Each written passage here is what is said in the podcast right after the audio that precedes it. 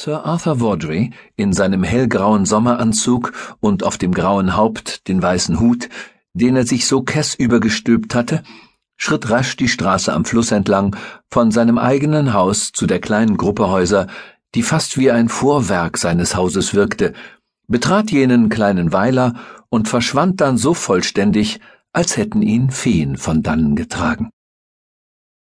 Dieses Verschwinden erschien ob der Vertrautheit der Örtlichkeit und der äußersten Einfachheit der Begleitumstände umso vollständiger und plötzlicher.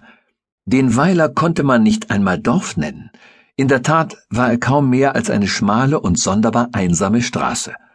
Er stand inmitten weiter und offener Felder und Fluren, eine bloße Aufreihung jener vier oder fünf Läden, derer die Nachbarschaft unbedingt bedurfte, die wenigen Bauern also und die Familie in dem großen Haus.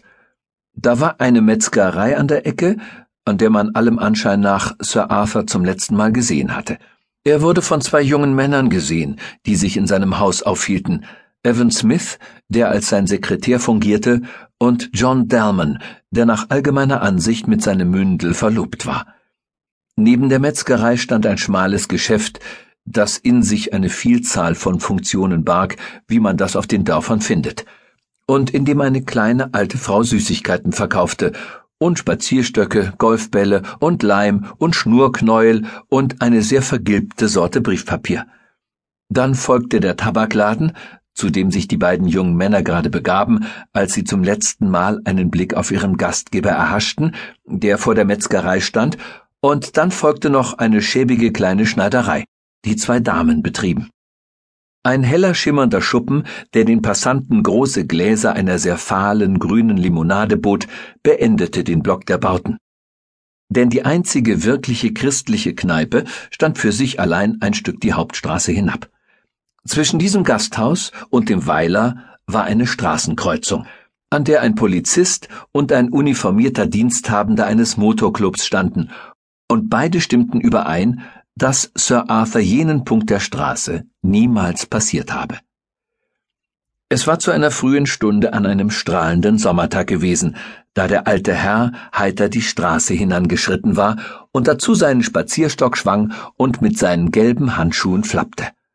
Er hatte viel von einem Dandy an sich, aber von einem der munteren und männlichen Sorte, vor allem für sein Alter. Seine körperliche Stärke und Lebhaftigkeit waren immer noch sehr bemerkenswert, und sein krauses Haar hätte gut von einem Gelb sein können, so fahl, dass es weiß aussah, statt von einem Weiß, das ein verblasstes Gelb war.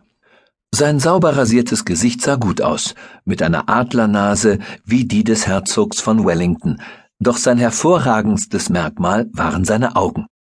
Sie waren nicht nur bildlich gesprochen hervorragend, etwas Hervorstehendes und fast schon Herausgewölbtes an ihnen machte sie vielleicht zur einzigen Unebenmäßigkeit in seinen Zügen, doch waren seine Lippen empfindsam und leicht zusammengepresst, wie durch einen Willensakt.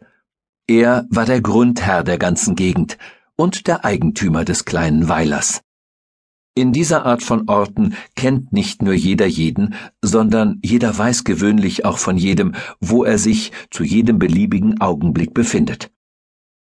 Im üblichen Verlauf der Dinge wäre Sir Arthur ins Dorf gegangen, hätte gesagt, was immer er dem Metzger oder sonst wem hätte sagen wollen, und wäre dann wieder zu seinem Haus zurückgeschritten, alles im Lauf von etwa einer halben Stunde, wie die beiden jungen Männer, als sie sich ihre Zigaretten gekauft hatten.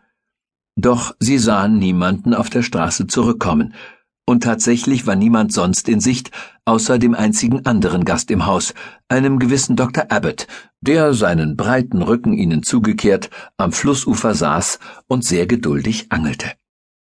Als alle drei Gäste dann zum Frühstück zusammenkamen, schienen sie wenig oder gar nicht auf die andauernde Abwesenheit des Gutsherrn zu achten. Doch als der Tag fortschritt und er eine Mahlzeit nach der anderen verpasste, begannen sie sich natürlich zu wundern, und Sybil Rye, die Dame des Hauses, begann ernsthaft besorgt zu sein. Forschungsexpeditionen wurden immer und immer wieder ins Dorf entsandt, ohne eine Spur zu entdecken. Und als schließlich die Dunkelheit fiel, war das Haus mit eindeutiger Furcht erfüllt. Sybil hatte um Father Brown geschickt, der ihr Freund war und ihr in der Vergangenheit aus Schwierigkeiten geholfen hatte.